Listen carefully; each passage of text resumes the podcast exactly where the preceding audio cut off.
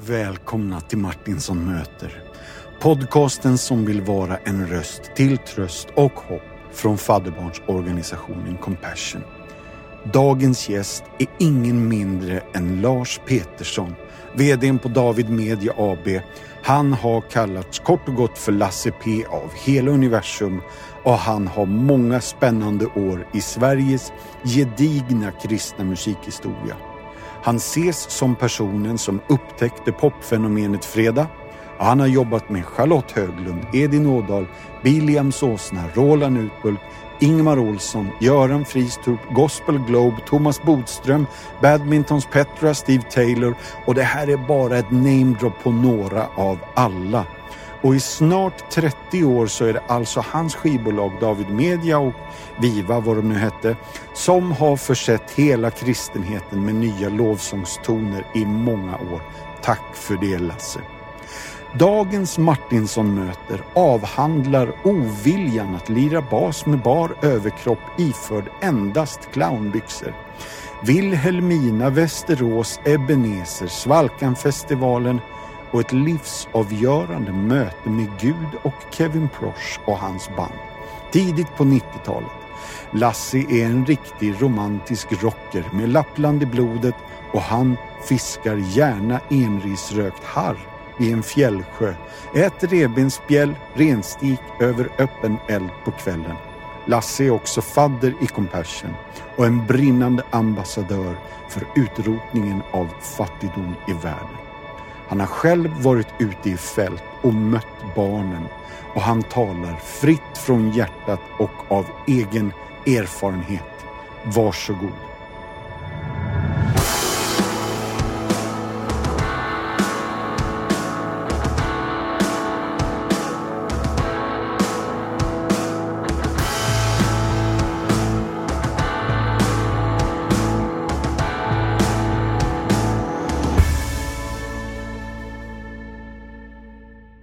Vänner, nu är det dags. Och eh, jag på att säga, fram med grillen, eh, poppa popcornen. Eh, skivbolagsdirektören är här. Jag vet att han måste älska den titeln, men jag säger varmt välkommen hit Lasse Pettersson. Tack Mattias. Jättegött. Du, eh, har du någon titel? Nej. Nej. Eh, nej, jag har nog inte det. All, allsysslare kanske. Eller? Mm. Men du, är det Lars Göte? Det är ju, höll jag på att säga tyvärr, Lars Göte. Jättebra! det var tyvärr hela vägen upp till eh, jag slutade grundskolan. Var det, det. Ja. Du vet, de sa alltid lärarna, när det var upprop, Ja. så sa de ju till hela namnet. Mm. Och då när jag var ung så fanns det en låt som hette Göte, han är bakom flöte. Det var, jag kommer inte ihåg vem som sjöng den. Och det där fick man ju då kanske höra en och annan gång. Du, det kan jag tänka mig då. Lasse, jag vill börja med fem snabba. Mm. Det betyder inte att du måste ge snabba svar, men jag kommer ställa korta frågor. Mm. Är du beredd? Hur ser din drömdag ut? Den var lätt. Ja, Jag tar planet till Atlanta, Georgia. Ja. Har med mig min golfbag. Åker upp på Augusta Golf Club. Och tillbringar ett dygn eller en dag på världens mest kanske ryktbara golfklubb. Som de flesta golfspelare aldrig får besöka och de flesta människor aldrig får beträda. Det här var... Åh, vad, vilket gött svar! Ja men du, det, ja, förra veckan var det US Masters i golf. Okej. Och då är det så att man sänder alltså från klockan fem på eftermiddagen till klockan halv två på natten, fyra dagar i rad. Ja. Och då säger jag att TVn är min. Mm. Utropstecken. Ja. Ja, ja det, och det var bara första frågan. Men om du fick äta bara en måltid resten av livet, vad skulle du äta då? Alltså man, som norrlänning vill man ju säga palt. Mm. Men paltkoma dag ut och dag in Ja. kan ju vara lite jobbigt. Ja, men jag tänker nog att eh, mm, ribs, Ja. barbecue ribs. Ja. Så här off the bone ja. barbecue ribs. Det, det måste vara såna Jesus äter i himlen. Ja, alltså jag väntar att eh, den festmåltiden, den kommer att överträffa allt. Ja. Har det någonsin hänt dig något som du inte kunde och fortfarande inte kan förklara? Som ett under, ett tecken eller ett mirakel? En grej som, eh, jag vet inte om man kan kalla det för mirakel, men 94 måste det vara. Då var jag på turné med Uffe Kristiansson i USA och Kanada. Yeah. Och han skulle sjunga och predika i, vad hette han, Youngren? Peter Younggrens Peter kyrka ja, i Kanada. Och samtidigt så spreds ryktet om att det hände någonting i en liten församling i Toronto som heter Toronto Airport Vineyard. Ja. Och jag hade precis ramlat in i det sammanhanget. Mm. Och jag kände bara att jag är i Kanada, jag är nära Toronto, jag måste dit. Mm. Så jag sa till Uffe, jag, jag måste få ledigt ikväll. Och så tog jag, hyrde jag en bil och åkte upp till Toronto. Kommer till en liten kyrka utanför någon flygplats där. Och det är en sån kö. Utanför Ja, liksom. och det här är ja. på vintern. Ja. Och jag ställer mig i den där kön. Och du vet, svensk, så här lagom cool, eh, lite eh, lätt skeptisk, eh, lätt, ja, men kristen men, men liksom, nu tar vi det lite lugnt med det karismatiska Ja. pojkar. Eh, Är, är det lite cynism också? Det är inte så lite cynism. Mm. Alltså, den här lätt sekulariserade Stockholmstiden i mitt liv. Eh, hade varit församlingslös ganska länge också. Så jag var på liksom väg tillbaka in i, i det här. Och i kön där så, så händer massa märkliga saker. Folk viker sig som fällknivar och någon skrattar på ett väldigt märkligt och underligt sätt. Och jag tänker, vad har jag gett mig in på? Är det obehagligt? Nej, det var inte obehagligt. Det var mera bara, jag har aldrig sett något liknande. Nej. Och vad är det här? Mm. Eh, Men jag hade ju förtroende för, för det här Vineyard-sammanhanget. Mm. För jag hade sett så goda saker i Sverige. Kommer in i entrén och samma sak pågår där. Och sen så är det väl kanske 700-800 pers i lokalen. Och de börjar med att fråga var vi kommer ifrån. Liksom typ, hur många från USA här? Ja, det är massa händer som kommer upp. Hur många från England? Ja, också väldigt många. Och sen så frågar de, jag tror de frågar om från Sverige eller Norden. Och jag såg inte en enda hand. Så jag tänkte, I'm safe. Jag, jag är säker. Ingen känner mig, ingen vet någonting. Just det. Och sen hände mycket märkliga saker i gudstjänsten. Men den var härlig och det var mycket lovsång och så. Och sen efteråt var det förbön. Och då hade de tejpat upp sån gaffatejp. Alltså silvertejp säger man kanske. Med två meters mellanrum. Mm. Ja, man- corona. Ja, Säkert. corona Ja, visst. säkert redan då. Så skulle man ställa sig på den här eh, tejpen och så skulle man få förbön. Mm. Och jag tänkte att okej, det jag måste ju passa på. Mm. Och jag hade hört det här om att folk ramlade i andens kraft och sånt där. Mm. Och jag tänkte att inte en chans i världen. Så jag går fram, ställer mig med så breda ben jag kan, armarna i kors. Som fa- en norrländsk fura. som en liksom. norrländsk törtall. Mm. Så kommer fram en medelålders kvinna med två tonårs... Jag förmodar att det var hennes döttrar i 15-årsåldern. Och med väldigt mild röst frågar hon Can I pray for you? Mm. Så ställer hon sig framför och når mig väl till bröstet och så hör jag henne säga Oh Lord, come Holy Spirit. Bang! Jag ligger på golvet i fyra timmar och gör sit-ups. Mm. Jag hade en sån, hade en sån du vet, muskelvärk efteråt. Och jag försökte kämpa emot. Jag tänkte liksom, vad är det som händer? Men, men nej, det fanns inte en chans i världen. Alltså jag var helt utslagen. Mm. Och det är fortfarande så här egentligen tänker jag, vad hände? Men Gud började göra väldigt mycket saker i mitt liv. Mm. Och att han valde att göra det på ett sånt sätt, det kan man ju fundera över. Just det. Men jag får fråga honom när vi kommer hem. Ja. Varför? ja. Jag har några egna frågor så det får du fråga själv. Ja. Underbart. Åh, vad gött. Tack Jag har, Lasse. jag har faktiskt en väldigt rolig berättelse kopplat till det här, men det kanske vi inte har tid med. Ja, men du, det är din podd. Kör. Ja, men det var så här att efteråt då, vid tolvsnåret så bar de ju ut oss vid midnatt. Och jag skulle köra bil hem. Jag tänkte det här kommer inte att gå. Men jag lyckades ta mig in i bilen och åka hem. Kommer till hotellrummet. Klockan är efter midnatt. Mm. Och för er som känner Uffe Kristiansson, en underbar, härlig göteborgare. Och, och gammal hårdrockare och så vidare. Han sitter i, i, eh, i sängen i hotellrummet med bar överkropp och sådana här morfarsglasögon längst ner på näsan och läser sin bibel. Ja. Och jag kommer in i rummet.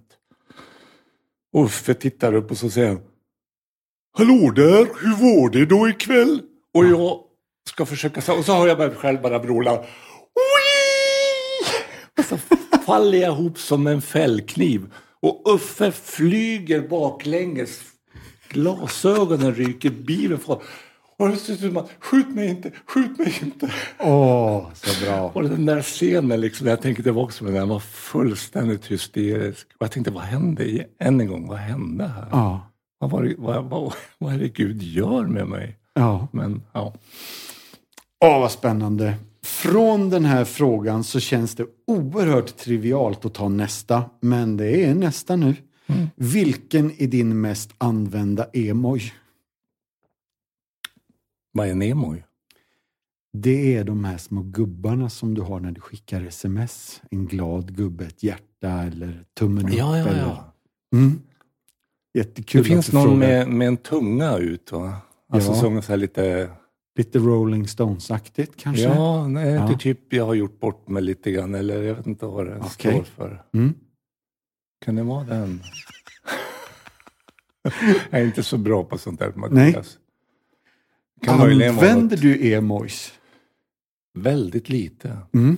Men jag kan tummen upp. Japp, Jag kan det röda hjärtat. japp. Och jag kan den här leende. Ja. Alltså Forrest Gump, Ja. munnen där. Det här är jättebra. Tack snälla. Du, nu är det sista frågan. Om du kunde dela en lång trerättersmiddag med fyra individer som är nu levande eller sedan länge döda, vilka skulle du då välja? Ja, den här är bra. Mm. Och jag har ju faktiskt lyssnat på någon podd innan så Mm. jag, jag visste att det skulle kunna komma sån här fråga. Ja, Vilket ju gör att man har hunnit tänka till. japp, Vilket inte är bra. För Mm. plötsligt så har du ju alldeles för mycket japp. att välja. Men jag satt igår kväll och tänkte, om ställer han den frågan, då ska jag välja ett spår. Och jag ska inte gå in på det här att Jesus alltid är med oss och sådär. Utan Nej. jag är helt eh, trivialt, tänker väldigt egoistiskt. Att jag vill bjuda in Ulf Lundell. Yeah! Mm. Sen vill jag bjuda in Bob Dylan. Oj. Sen vill jag bjuda in Jennifer Aniston. Jaha. Och så vill jag bjuda in Liselott J Andersson. Och då tänker du, Var är spåret? Nej, men jag, jag har under hela mitt liv alltid varit väldigt fascinerad av människor som har smakat tron men valt att kanske gå en annan väg. Ja. Och jag vet ju att Ulf Lundell hade en, en rejäl eh, frälsningsupplevelse. Ja. Och eh, jag vet att han döptes i den församling som jag tillhör, åtminstone i, i själva kyrklokalen. Och Just det. att han hade en period där det här var någonting väldigt viktigt för honom. Och sen så försvann han och man ser inte mycket av det idag i det han Nej. skriver och så. Och jag skulle vilja höra, vad hände? Vad, vad, vad är det du inte såg som jag ser? Var, varför valde du att inte bejaka, stanna kvar när, när jag har valt det? Alltså var, varför går våra vägar åt skilda håll? Mm. Och likadant med Dylan då. Och nu då en tillbaks till grann där med Vineyard. När, när, en av de första vinnarförsamlingarna i Hollywood Mm. så var ju Bob Dylan delaktig i den Ja. gemenskapen. Och någon har sagt till mig att Jennifer Aniston var med på något sätt lite grann. Det är möjligt att jag, Aha. att jag har fel här. Nej, men det, Men här- det, det är någonting jag har hört, att hon besökte, jag tror det var Keith Green, den här amerikanske eh, sångaren, musikern, artisten. Ja, Att han var delaktig på något sätt att föra de här människorna in i den här gemenskapen. okej. Det skulle vara så intressant att höra dem berätta liksom om, Ja. om varför de valde bort det, varför de har gått en annan väg, om det är nu det de har gjort. Just det. Och sen lyssnade jag på din podd, faktiskt med Liselott. Mm. Och tänkte att det här, det här är en helt underbar människa. Skulle jag någon gång behöva, eller någon gång, nästa gång jag behöver själavård så skulle Ja. jag vilja vända mig till henne. Och jag tänker att hon skulle kunna lyssna på Uffe Mm. och på Dylan och på Jennifer. Och inte vara hotad och inte Nej. bli provocerad. Men ändå kunna öppna dörrar på något sätt. Jag, jag tycker hon har en fenomenal förmåga att, att väcka förtroende. Mm. Så. Och du, jag ska säga det är många med dig som har tänkt så efter den podden. Ja, det är det. Ja. Liselott är en pärla. Ja, alltså. ja helt, Så är det. Mm. helt underbart. Åh, vad, vilken otroligt mysig kombo. Vad glad jag blev att du hade hittat det spåret. Och nu förstår jag det också. Du Lasse, 25 augusti 1953, vad händer då? Finns det, finns det liksom så långt tillbaks i tiden be, något, Nej, jag Finns det något då. bevarat? Ja, finns det något Finns, det, fin- finns det några runstenar som kan vittna? Ja. Nej, men då, då fick jag förmånen att, att inträda i, i, i verkligheten. Ja. Och Lars Göte blev det alltså länge. Tyvärr. Mm, mm. Men nu bär jag namnet Göte med stolthet. Ja, Ja, jag. det förstår jag. Och eh, refererar till sången med viss glädje ändå. Ja, jag har inte Ja. alls samma Nej. ångest längre Nej. runt den, utan nu är det ett bra minne. Bara. Så just det behöver Liselott inte ta tag i. Nej, där, där, där har vi försonats, Ja. Göte och jag. Ja. Mm. Men du, eh, jag måste få ställa lite följdfrågor här då. För på yrke så undrar jag, går det att fullständigt förneka sjuksköterskeprogrammet 74? Nej, nej, nej, oh nej. Det är 72 till och med. 72? Till 74. Aha, Två och ett halvt du, jag år. rättar mina anteckningar Ja, ja. Mm. Nej, men eh, det kan man ju också fundera över. Varför väljer en, en skogsperka från södra Norrland en sån yrkeskarriär? Ja. Och det har jag inget svar på. Nej. Annat än att jag var väldigt kär. Ah, Och hon bodde i Sundsvall. ja. Och det var den enda skola som fanns i Sundsvall. Var det så? Det är underbart. Det är faktiskt så illa. Sen när jag hade flyttat dit så tog det slut efter två månader. Jaha, du. Så illa. var det. Ja, ja, ja. ja och se- sen har jag lite frågetecken här då.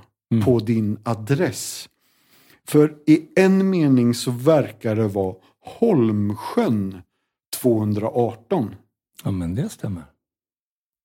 Det är underbart att... Alltså, nej, men han bor vid sjön. Ja, ja. ja men, och det har ju inte jag gjort hela mitt liv utan det är ju bara sen två år tillbaka. Just det. Mm. Just det. Men Eh, det är ju många orter här, men jag ska se om det här stämmer. Rudbeckianska gymnasiet Västerås. jajamensan. Alltså det är långt mellan Holmsjön och, och Västerås och Sundsvall. Ja, ännu längre från Vilhelmina där jag är född. Ja. Nej, men min eh, pappa flyttade, han var sån här kommunalgubbe och för att få bli kommunalchef så var han tvungen att lämna Vilhelmina och flytta till Västerås, eller till Tillberga, en liten håla utanför Västerås. Ja, Eller ursäkta, ett samhälle ja, ja det är bra. Viktigt för de som bor kvar. Så där är det, från det jag var 13 till det jag var 19 bodde jag där. Mm. Ja. Och då, gymnasiet var då Rudbeckianska skolan i Västerås. Det låter ju väldigt fancy. Väldigt anrik skola. Ja, det hörs ju. Eh, och eh, jag kan nog inte påstå att jag är någon av de elever som de har satt upp på väggen. Jag Nej. gjorde nog inget större avtryck, tror jag. Ja, men du, eh, gospelkören Glory i Sundsvall. Ja. Eh, det, det går heller inte att förneka. Nej, fantastiska år. Ja. Och oj, vad jag önskar att svenskarna fick uppleva den körens förtjänster. Ja. För den, den, den, den var betydligt bättre än vad, vad sitt rykte. Japp. Och nu är vi inte ironiska va? Nej, nej, Nej. nej. det var Nej, en det är bra. ruggigt bra kör. Ja. Alltså koralerna var ju outstanding, men, men Glory hade någonting som var väldigt unikt på den tiden. Jag har precis tillbringat två dygn med min gamla Glory-kompis Mm. Uffe. Ja. Eh, och eh, vi har mints tillbaka till den tiden. Mm. För vi var, vi var väldigt revolutionära. Det här är ju 72-73. Vad vi gjorde Oj, var... var det så tidigt? Ja, ja. Vad vi gjorde var ju att vi tog ju alltså dåtidens bästa poplåtar. Down by the lazy river med The Osmonds eller eh, Love the one you with with eh, Steven Stills Nash and Young. Nej, Aha. nej, inte Steven Still. Ja, ja. Ja. Eh, Edgar Winter, kanske inte så känd för dagens publik. Keyboardisten? Keyboardisten och Oj. saxofonisten. Han var ju våran han var ju våran husgud. Alltså, vi översatte nästan alla hans låtar och spelade in och gjorde svenska versioner. Vi tog Chicagos andra platta. Där finns det en, en, en 30 minuter lång minisymfoni som heter A Suite for a Girl in Buckhannon. Vi tog och gjorde hela den sviten på svenska. Plockade in det bästa blåset som finns i Sverige. Leffe Lindvall och sådana killar som spelar med du vet, allt från Benny Andersson till Björn Skifs. Aha. Och sen var vi ute och turnerade och gjorde konserter med gruppen Glory. Men jag tror vi var före vår tid, tyvärr. Ja. Och du lirar bas? Ja, faktiskt. Ja. Mm. Vilket ju är ett under i sig. Ja, alltså det, det, jag vet ju att, att, att du hängde, alltså Billiams åsna-tiden, det måste väl åtminstone då blivit sent 70-tal? Ja, man kan säga att Biliams Glory lades ner och blev på ett sätt Biliams åsna. Ja, Alltså delar av kompet i, i, i Glory eh, fortsatte i Biliams. mm. För vi flyttade ju till Stockholm hela bunten. ja, Och eh, jag var ju inte... Jag var med, alltså vi, vi var en liten grupp av fyra musiker eh, som hade träffats och börjat spela ihop. Och sen flyttade ju jag till USA då under en period. Mm. Och då tappade jag min... Då bildades Biliams samtidigt. just det. Och då har du träffat Lisa? Jag träffade Lisa, hon var med i Glory. Ah, Mm. och sjöng. Och eh, vi träffades eh, och det sa pang och sen sa det nästan lika fort pang och så hade vi gift oss. Mm. Och sen så hade vi precis då mött ett gäng amerikaner från någonting som kallas för The Bible Speaks. aha. Ja, det är också en intressant men lång och inte helt lycklig historia. Nej. Mm.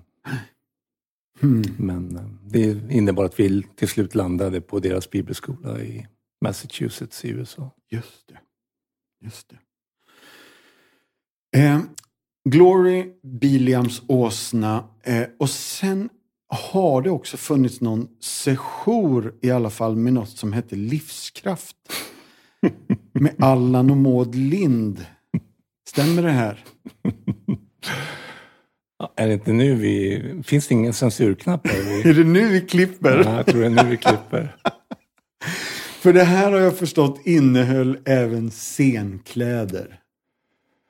Ja, det innehöll det mesta som jag vill försöka förtränga. Nej, och med all respekt för livskraft, underbara människor. Mm. Men eh, vill du att jag... Jag, bara, jag, jag har hört något om en Lasse Lira bas i Aladdin-dräkt.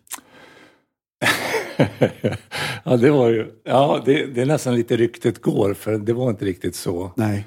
De försökte sätta på mig clownbyxor och eh, skulle spela i bara överkropp, barfota.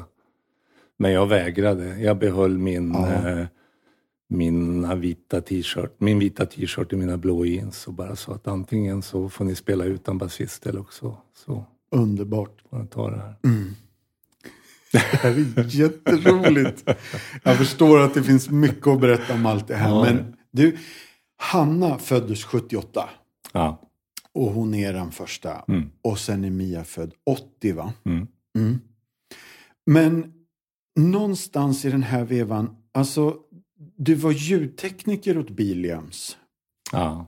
Ja, och äktenskapet tog slut där. Ja. Ja men uh, ung och dum. Mm. Jag Jag var ju syrra, utbildad, till och med utbildad narkossyrra. Mm. Vi kom hem från USA med någon slags uppdrag att missionera Sverige. Hamnade i ett litet sekteristiskt kollektiv i Sollentuna. Bodde i ett rum på sju kvadratmeter med vår nyfödda Mm. Anna. Och därifrån eh, så eh, var vi tvungna att försörja oss. Då fick jag jobb som eh, säljare på ett eh, stort medicinföretag. Ja. Sålde in eh, sprutor, kanyler och annat i Sverige under ett antal år.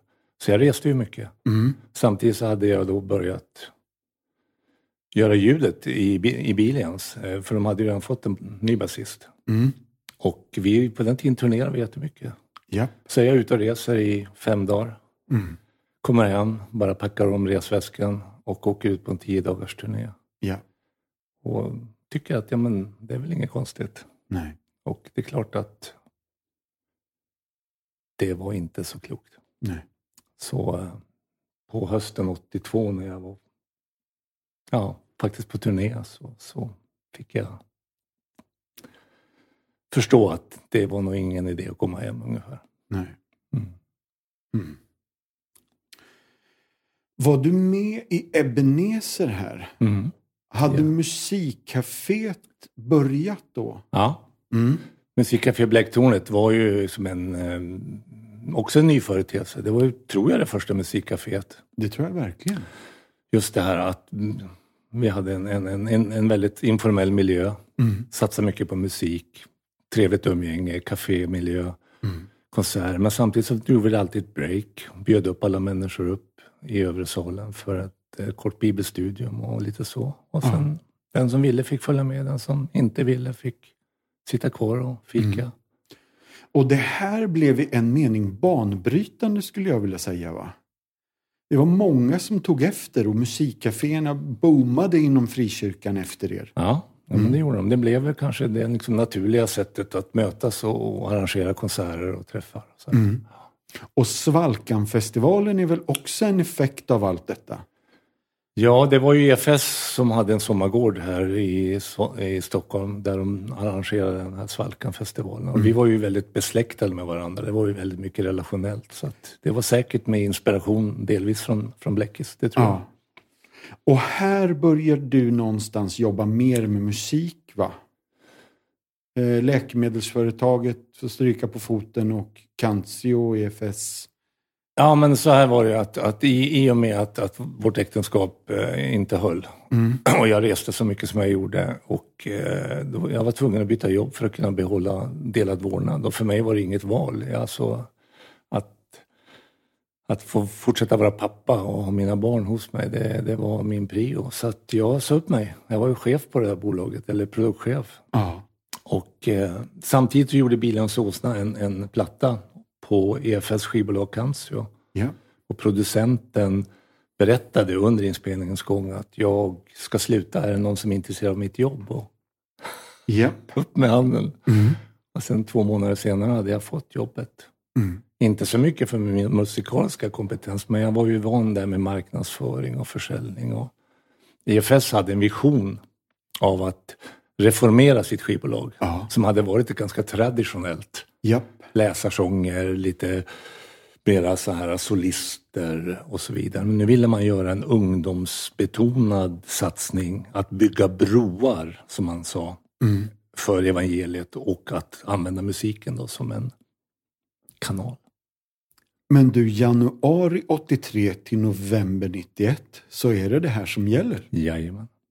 Och det är ju en väldigt av... Alltså det här är ju en epokavgörande tid för musik-Sverige, inte bara inom frikyrkan utan totalt sett så var det ju oerhört mycket musik som producerades i den här eran. Ja, enormt. Alltså det var ju en guldålder om man får använda det uttrycket. Ja, det får man. Speciellt om man namedroppar Roland Utbult, Ingmar Olsson, Göran Fristrup, Gospel Globe, Thomas Bodström, Badmintons, ni tog hit Petra, ni tog hit Steve Taylor och ni gjorde Europaturné med Steve Taylor många gånger. Och sen de svenska artisterna, eh, eller ja, jag har nämnt massor, Charlotte Höglund, Mm. Edin Ådahl, Williams Åsnar och, och sen var det du som upptäckte Fredag. Ja, det kan man väl på ett sätt säga. Alltså jag blev tipsad Ja. om ett band och blev uppmanad att eh, lyssna på en demotejp. Japp. Och jag lyssnade på den demotejpen och jag hade bara jobbat någon månad eller två. Menar du det? Var det så tidigt? Ja, det var väldigt, väldigt, väldigt tidigt. Ja. Ja. Alltså, det var väldigt tidigt där. Och jag hör den här rösten. Och jag menar, det här är ju i min YouTube-period, du vet man. Just det. Och jag tänker att jag har aldrig hört någon liknande röst. Nej. Det här, det här, det här, jag måste kolla upp. Så jag åkte väl ner tror jag till Gnosjö och träffade Uno och Arne och, Ja. och så. Och kände att, ja men, det här måste jag pitcha till EFS Ja. utgivningsråd. Och det Ja. var inte det lättaste kan jag säga. Nej. Nej men de, Cancer tillhörde EFS-förlaget som var ett bokförlag. Ja. Och de hade ju då ett råd av människor som skulle på något sätt vara rådgivande för deras utgivning. Och där satt ju någon gammal pensionerad bibliotekarie och Ja. någon före detta pastor och sånt där. Och så kommer jag dragande med den Ja, det var väl någon som sa det var den gnälligaste röst vi har hört i hela vårt liv. Och jag tror att enda skälet att jag fick igenom det, det var att de tyckte synd om mig. Vi kan ju inte säga nej till det första projekt han kommer med. Nej. Jag vet inte om det stämmer, men det var i alla fall min känsla. Om jag inte missminner mig så kom första fredagplattan ut 1984 då, eller? Vi gjorde först en singel Ja. som Frank Ådahl proddade. Jaha. Och sen kom... Ja, du vet det här med årtal, Mattias. Mm. Eh, sen kom En människa. Just det. Det kan ha varit 84. Ja, Ja. fantastiskt. ja. Det här är ju inte bara svensk frikyrkomusikhistoria utan det här blir ju 88 är ju det här svensk musikhistoria. Så är det. Alltså, när, när jag hörde det här alltså, så, så insåg jag ju, eller åtminstone var min, min, min tanke var så här, det här kan vi inte klara själva. Alltså det här, för att ge det här rättvisa Mm. så måste vi gå utanför de här ramarna som kristen musik hade. Och just då så var eh, fanns en producent som hette Danne Sundqvist Jajamän. som var väldigt inne. Ja. Och han var kopplad till eh, Marie Ledin, alltså Stickan Anderssons dotter, Thomas, Ja, gift med Thomas Ledin. Eh, de hade ett skivbolag som höll till då nere i Polar, nere vid Berns, Mm. där, där Polar satt. Och jag lyckades få till ett möte med Danne Sundqvist. Så jag var där och träffade honom och Marie och spelade upp den här tejpen. Och på den vägen här, han Ja. hörde också det jag hade hört och Ja. kände att det här vill jag vara med och, och jobba med. Mm. Och jag tror att det var en viktig faktor i att vi lyckades också Ja. ta oss ur frikyrkovärlden med musiken. Ja, för det... Alltså jag var inte så gammal i det här eh, läget, men, men Tusen eldar blev det inte massor av eh, medaljer? Jo, han fick Grammis. Ja. Ja. Och eh, det var ju Vindarna som var den stora genombrottshitten för fredag. Mm. Den breakade när jag var på smekmånad. så ingen kunde ju nå mig. Vi hade ju tryckt upp en upplaga med skivor. Ja. Och så fanns det ju så här typ, jag kommer inte ihåg vad programmet hette, Sommartoppen eller något sånt där. Det var ett jättepopulärt radioprogram alla Mm. lyssnar på. Och så går vinnarna och går upp på den listan och toppar den listan. Mm. Och det säger bara slurp i laget. Och så är det tomt. Och jag är på någon grekisk ö. Och det var ju före mobiltelefonens tid. Ja. Så det är ju panik i alla led. Det är bra. Så att när vi kom hem så jag, resten av smekmånaden satte jag i telefon och försökte styra upp. Just det. För här gifte du dig med Sara. Här gifte jag mig med Sara. Och vilket år är vi på nu då? Nu är vi på 85. Ja. Ja. Ha, har hon förlåtit dig för den där smekmånaden? Sara är en mild och god och mycket förstående kvinna. Så att eh, ja, det har hon gjort. Ja. Jag gör ett raskt hopp och nu ska jag bara testa och säga ett namn. Eh, och så får vi se om du kan minnas din första upplevelse eller ditt möte med den här personen. Och namnet är Kevin Prosh. Och, mm. Om jag minns det? Ja. Ja. Det är för evigt brännmärkt i mitt hjärta. Mm. Mm. Vad hände? Vi hade ett skivbolag som hette Viva Music. Mm. Vi distribuerade nästan all kristen musik som gavs ut. Mm. Ibland så hade vi ett engelskt bolag som hette Kingsway. Mm. Och de producerade lovsång. Mm. Och för oss på den tiden så var lovsång ungefär någonting katten hade släpat in i repertoaren. Alltså Ja. det fanns inte mycket förståelse eller intresse för det. Mm. Men de hade en konferens i England Mm. och eh, man tänker att det är kul att åka till England. Mm. Men det var ingen från firman som ville åka dit. Vad ska jag åka dit och lyssna på lovsång för? Och jag var, jag var chef då, så jag sa att ja, men vi måste åka dit. Det liksom tillhör eh, vanlig hederlig hövlighet. Så att ja, jag åkte dit. Satt en hel dag och lyssnade på lovsång i ett konferensrum. Och tänkte att jag står nog inte ut snart Nej. längre. Utan jag måste tillbaks till hotellet och bara andas frisk luft. Och då berättar killen att vi ska, vi ska åka raka spåret härifrån till en lovsångskväll. Mm. Och entusias, entusiasmen hos mig var ju noll. Mm. Så vi kommer då till den här lilla kyrkan i, i södra England och eh, packat med folk. Säkert 500 pers. Mm. Och det var väldigt blandad. Blandat. Det Var inte, jag menar, I Sverige på 80-talet eller 90-talet så var det ju liksom ungdomarna hade sitt och Ja. Men där var det liksom alla, alla generationer, alla åldrar. Jag ställer mig längst bak, längst bak vid ytterdörren för jag tänker jag tar en taxi och drar tillbaka till hotellet Mm. när det börjar. Men så tittar jag upp på plattformen så ser jag att det är en Marshall-högtalare, så här Mhm. rock'n'roll-högtalare. Jag ser en så här trumset uppe på en ställning. Mm. Så jag tänker, har jag hört fel? Det där ser ju ut mer som en konsert, Ja. inte lovsångsgrej. För då tänkte jag mera akustiska gitarrer och några Just det. ungdomar som sjöng. Mm. Så kommer det in en kille med en hästsvans hit ner Japp. Till midjan. Efter honom kommer en kille som ser ut precis som Frank Zappa. Japp. Och det är då Kevin Prosch. Ja. Och så rullar det in den ena musikern efter den andra och så det är ett fullt band där uppe. Mm. Jag liksom står och tittar på och tänker att, mm, häftigt. Mm. Och så börjar de eh, spela och sjunga. Och kyrkan exploderar. Jag menar, den som har sett engelsk fotboll vet vad det är när engelsmän sjunger Mm. från hjärtat. Det bara lyfter, taket bara lyfter.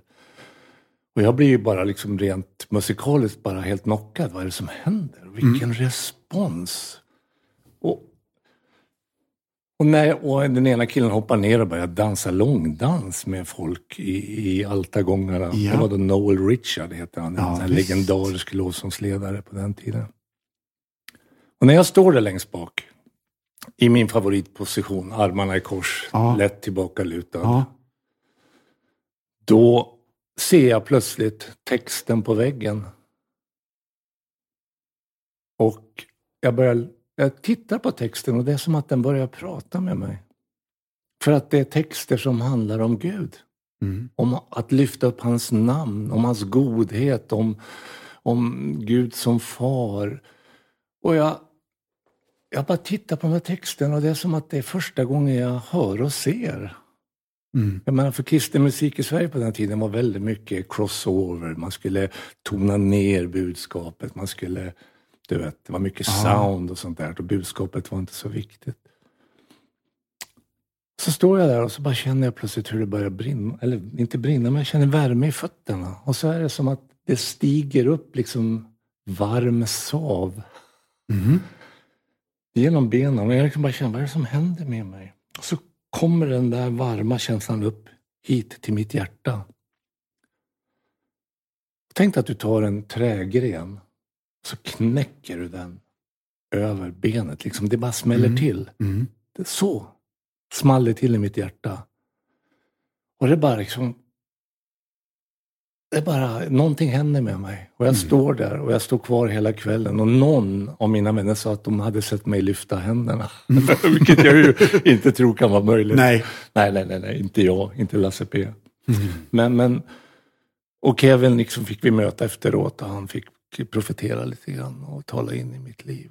Ja. Efter det har nog ingenting varit sig likt då det gäller mitt arbete med musik. Nej.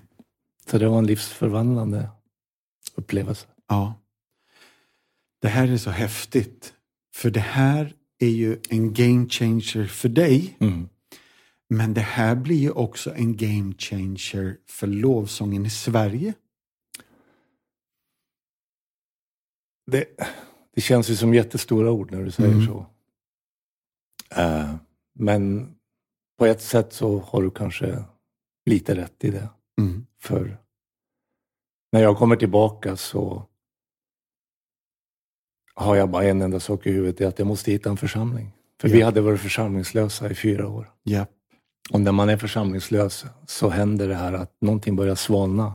Mm. Och jag brukar säga att jag var väldigt sekulariserad kristen. Mm. Och i samma veva så, så fick jag höra talas om en församlingsplantering i mm. Stockholm som sedermera blev Stockholm Vineyard. Och vi åkte dit och jag mötte samma typ av lovsång. Jag mötte samma atmosfär. Mm. Jag mötte samma fokus på Gud, på Guds namnet. Liksom att mm. inte sjunga så mycket om honom. För det är ju det man har varit van. Jag blev mm. kristen 68. Han har öppnat pärleporten yeah. så att jag får komma in. Och det är underbart. Mm. Men att få sjunga någonting som är sant om Gud.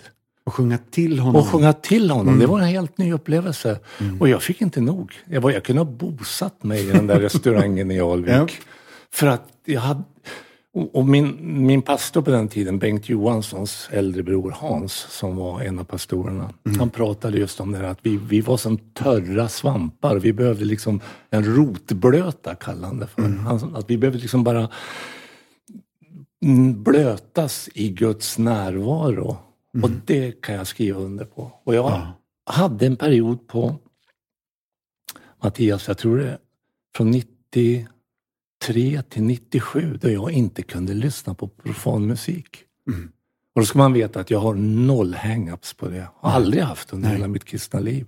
Jag har alltid lyssnat på allt från Stones till Jimi Hendrix till Doobie Brothers till Eagles. Yep.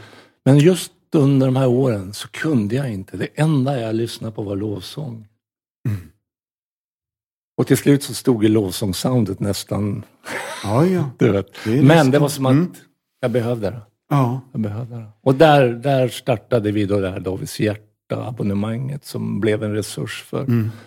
att förse Sverige med lovsång. Ja. Och när du säger vi så var det du och Leif Cederfjord Mm. Som nu har Talking Music. Mm. Ted Jeans. Jajamän. Som har lovsångspastor i Stockholm Vineyard. Peter Persson. Peter Persson. Jonas Stenlund. Jajamän. Jeanette Alfredsson. Elsa Rudin. Elsa Rudin. Eh, alltså listan blir lång ja. av vänner som tidigt på något sätt planterade någonting i det svenska lovsångsmyllan.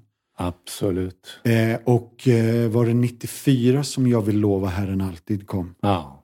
Om man tittar på den plattan så ser man att alltså, nu vet, minns jag inte hur många låtar det var, men säg nio av tio har ja. spelats i 20 år. 25. Ja, det är, det är, många av dem är ju så kallade lovsångsklassiker ja. fortfarande. Ja. Och jag menar, Micke Finn kom in i den ja, miljön ja, och du visst. Mattias kom med och Björn och Anna Linder och mm. många namn som, som oerhört viktiga. Och det som var så revolutionerande för mig som kom från en artistdriven verklighet, mm det var ju att möta människor som hade ett annat fokus. Just det. Eh, som inte kanske hade just det här uh, me, myself and I perspektivet. Mm. Eh, som ju alltid finns i den artistiska delen av verkligheten. Och ja. det måste man ha. Ja, just det. Så det är inte något fel, men liksom det var, för mig var det så befriande att här handlar det egentligen inte så mycket om vem, utan det är vad vi gör tillsammans. Och ja. att vi som ja. Guds församling får lyfta upp hans namn och ja. tillbe.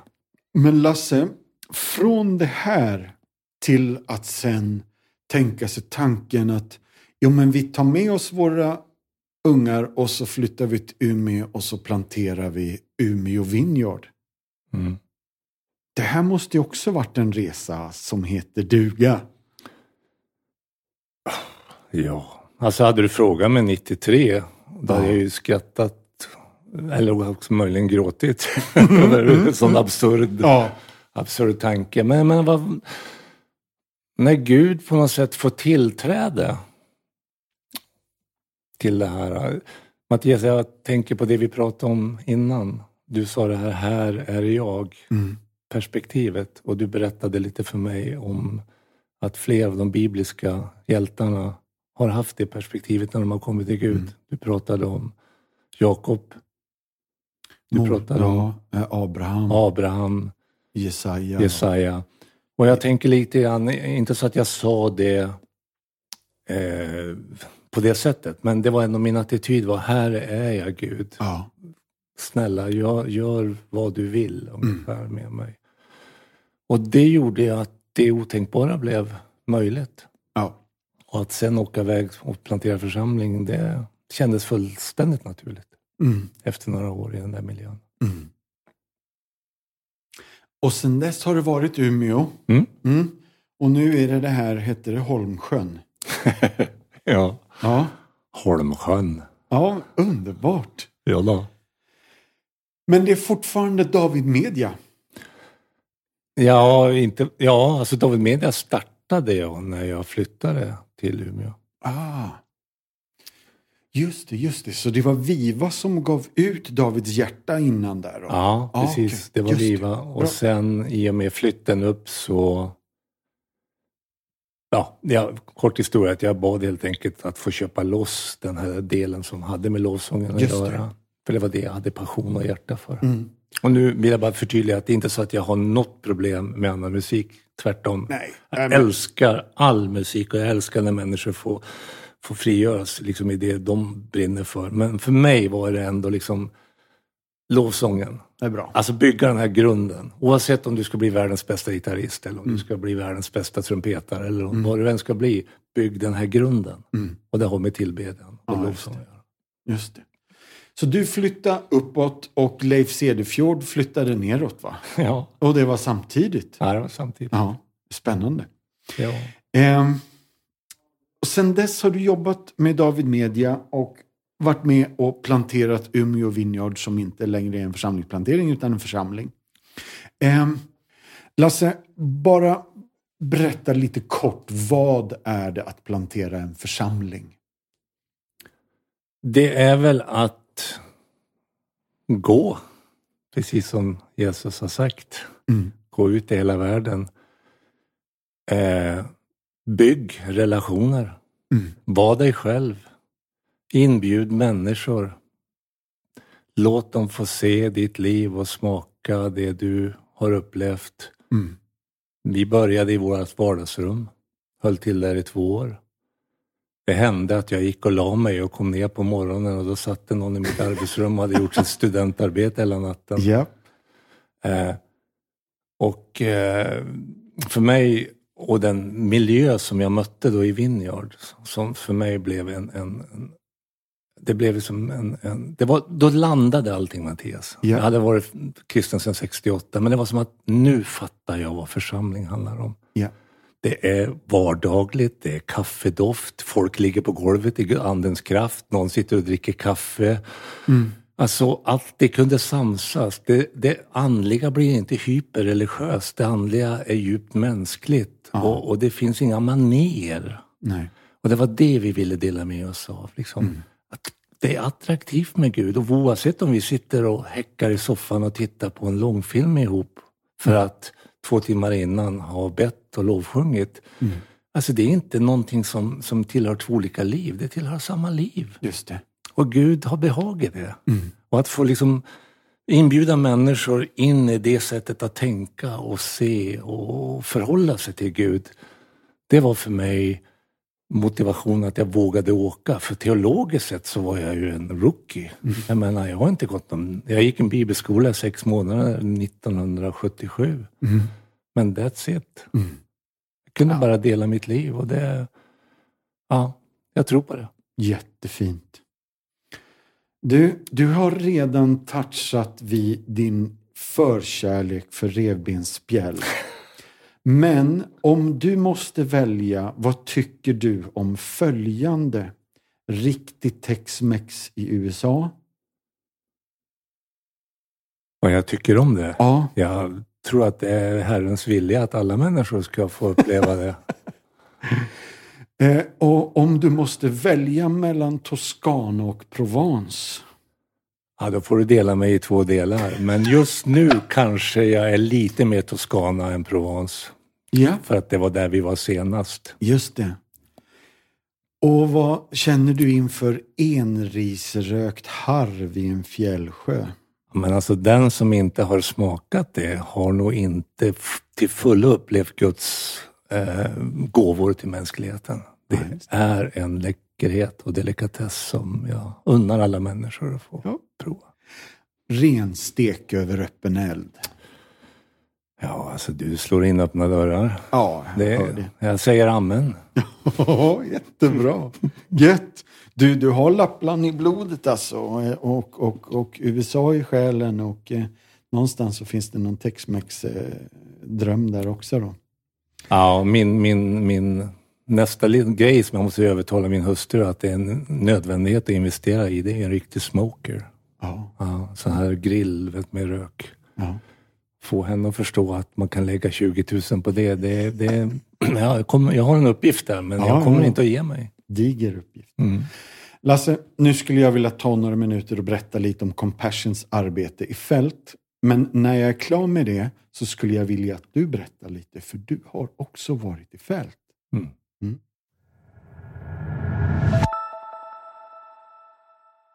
19-åriga Apichaya från Thailand har utstakat en ny väg fram genom livet. I den avlägsna byn där hon bor är jordbruket den huvudsakliga källan till inkomst och att studera en högre utbildning det finns knappt i någons tankevärld. När Apichaya som liten flicka registrerades på Compassion-centret så förstod hon redan då att hennes liv skulle bli annorlunda. Jag visste inte hur det skulle bli, men jag visste djupt inom mig att mitt liv skulle förändras för alltid, säger hon när hon minns tillbaka på hur det var i början av sin resa. Tack vare en stöttande mamma och vägledning från medarbetarna på centret så vann Apichaya ett universitetsstipendium. Jag ser mig själv i många tjejer som längtar efter att övervinna den fattigdom som finns runt omkring oss, säger hon. Hon har bestämt sig för att visa dem att de också kan drömma stort för framtiden. Och hon är redan nu en stor inspiration för oss. Compassion är en fadderbarnsorganisation som funnits i snart 70 år och vi hjälper 2,1 miljoner fadderbarn i 25 länder. Vårt uppdrag hittar du i Markus evangeliet 16 och 15. Gå ut i hela världen och predika evangelium för hela skapelsen. Så, som svar på missionsbefallningen existerar alltså vi som en förespråkare för barn i nöd för att frigöra dem från andlig, ekonomisk, social och fysisk fattigdom. Vi vill vädja till dig att tillsammans med oss kliva in och förvandla liv. För 310 kronor i månaden kan du bli fadder till ett av alla dessa barn. Gå in på www.compassion.se och bli fadder idag. Nu har jag pratat klart. Kan inte du bara berätta lite Lasse? Du har varit i fält. Ja, Kenya. Har du träffat ditt fadderbarn? Ja, Det är så. mm, lilla Dina. Ta med oss lite grann i berättelsen bara. Ja, eh, vi, det här, jag vet inte, var det 2015 tror jag. Det, Compassion var ju ganska nytt i Sverige då. Mm. Och eh, Leif Ingvald som han hette, som var chef då, han eh, bjöd med ett gäng av ambassadörer Mm. till Kenya. Och jag, alltså med bakgrund, växte upp i frikyrkan, alltid tyckt att just missionsaftnarna var bland det tråkigaste som fanns. Ja. Jag hade ofta skolkar man från sånt? Jag vet Mm. inte om man säger så. Men det var inte någonting som fick mitt hjärta att, svänga. Då det gäller Compassion så eh, hade jag mött dem i USA i musikvärlden för de har varit med och sponsrat i massor av år. Ja. Ja, så jag kände väl till Compassion men jag hade inte riktigt koll på exakt vad de gjorde. Och chansen att få åka dit var någonting jag inte kunde tacka nej till. Och det, hur, hur förklarar man liksom den upplevelsen och den ögonöppnaren och vad det gör med ens hjärta när man åker ut och ser? Och förstår vad mina 310 kronor, alltså hur de inte mångdubblas, de tiofaldigas i Mm. värde i det arbete som sker. Och då just det här att, att möta arbetarna som jobbar där nere, få åka ut och se, möta församlingarna och så få möta de här barnen. Ja. Och liksom känna att jag blev kär i 40 småknattar på en dag. För Mm. att, jag vet inte, det är lätt att, att, att tänka att de är annorlunda än vad våra svenska barn är, men det är de ju inte. Men, men deras, deras sätt att visa respons och glädje och kärlek när vi kom, alltså det, hjärtat smälte. Och då vet jag att de här barnen, de är trygga. För här har du en församling. Och de här barnen, de får sin hjälp från fattigdom i Jesu namn. Mm. Och du har än en gång det här, och det är djupt mänskliga. Liksom mat, lite utbildning, ta hand om rent vatten och samtidigt så har du evangeliet. Mm. Och få se att det här är på riktigt. Och fatta och förstå att de här pengarna jag ger, majoriteten, en stor procent av de här hundralapparna går verkligen till arbetet. Just det. Det är också så här, wow! Mm. Det inte, försvinner inte 60 procent i administration utan det är liksom en hög procent som verkligen når hela vägen fram. Just det. Så att jag blev väldigt, väldigt eh, tagen. Mm. Eh, lite knockad. Och oerhört tacksam att jag fick vara med. Mm. Och så möta den här lilla femåriga, blyga tösen som hade rest med buss genom halva Kenya för att möta mig. Ja.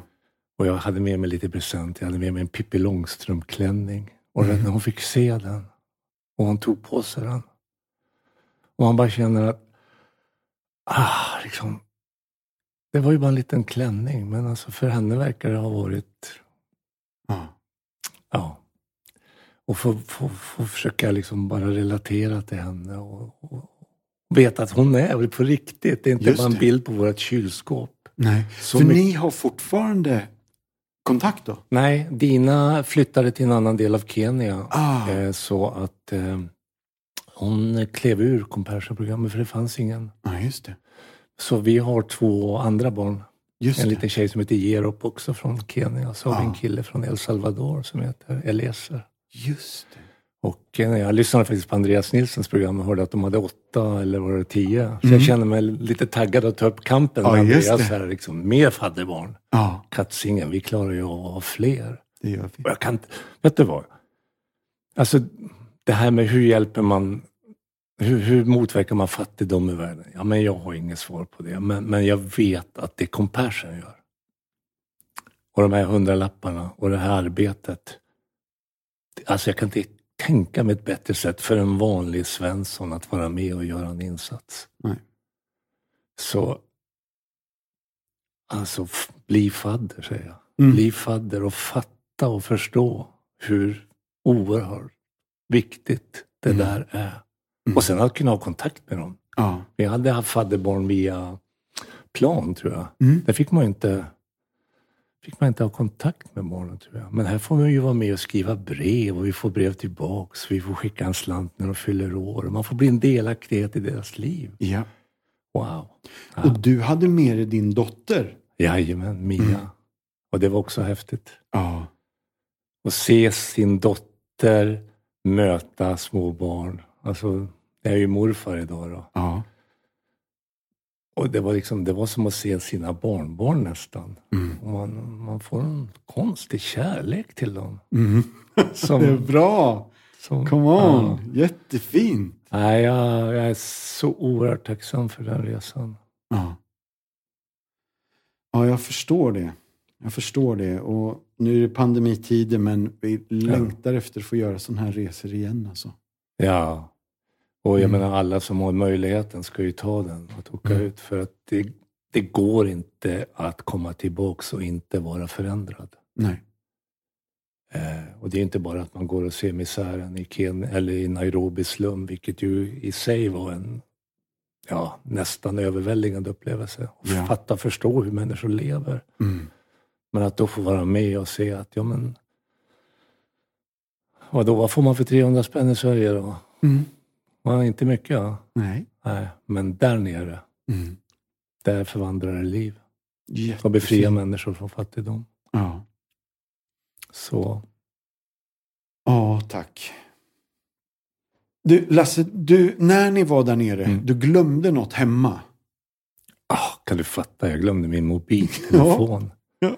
Jag menar, man ville ju bara ta 1000 bilder. Ja. För det var så mycket intryck. Men genom att inte jag hade mobilen så hamnade jag inte heller bakom en skärm. Utan jag blev ännu mer en iakttagare. Just det. Och någonting som slog mig, det var att jag såg plötsligt hur mina medresenärer relaterade till barnen och Just det. upplevelserna. Och att bara se en Maria Gustin eller en Jeanette Alfredsson eller vilka det nu var, Claes Wårdstedt.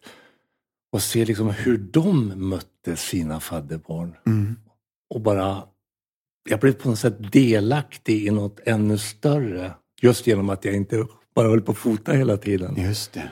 Och insåg att ja, men det här var inte bara jag. Det här, det här, det här knockade hela gruppen. Mm. Alla var så djupt berörda. Och tacksamma. Mm. Och man blir också lite ödmjuk faktiskt. Mm. Och man uppskattar så oerhört det man har här hemma. Som Ja. man tar så för givet. Bara vrida på en kran och det kommer vatten. Ja. Jag menar, jag bor i Holmsjön, Mattias. Här pratar vi vattenkvalitet. Mm. Och där nere, där kan de ju få knalla ett par kilometer för att fylla sin kruka. ja. Jag menar, har jag någonsin brytt mig om vad som kommer ur kranen? Bara ta det för givet. Mm. Så det, Otroligt fint Lasse. Tack snälla för att delar både din berättelse om compassion men också din livsberättelse som vävs ihop för många, många, många utav oss. Utan att vi kanske har vetat om det så är du en oerhört viktig och värdefull nyckel i så mycket som har hänt i vårt musikland. Både inom frikyrkan och i vårt land i stort. Tack snälla Lasse för att du kom till Martinsson möter. jag får väl passande nog säga gött att vara här. Ah, bra! Tack Lasse. Slut för idag och tack för idag allihopa.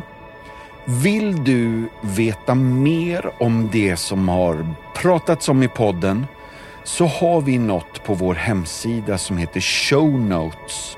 Där kan du se alla länkar till sånt vi pratar om när vi refererar till en film eller en bok eller en sång. Då finns de länkarna där, så gå in på compassion.se så hittar du helt enkelt massa extra material. Tack, ha det bra, bye bye, hej då!